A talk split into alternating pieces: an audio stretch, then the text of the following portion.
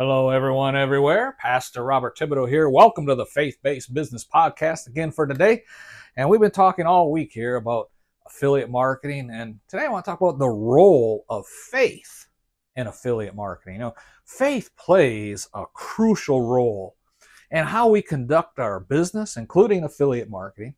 And our scripture for today comes from James chapter 2, verse 17. It says, Faith by itself, if it is not accompanied by action is dead. But King James says faith without works is dead. This scripture highlights the importance of putting our faith into action. You know, in affiliate marketing, this seems, how can I say this? This means to actively seek ways to incorporate our Christian values into our business practices. You know, we should choose affiliate programs that not only offer financial benefits, but also allow you to express and share your faith and the, through the products and services being promoted.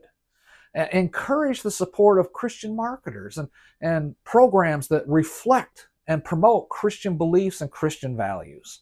Amen. And James 2:17 just inspires us to integrate our faith actively into the affiliate marketing efforts. Discover how to do this through our simple success system mastery. Amen.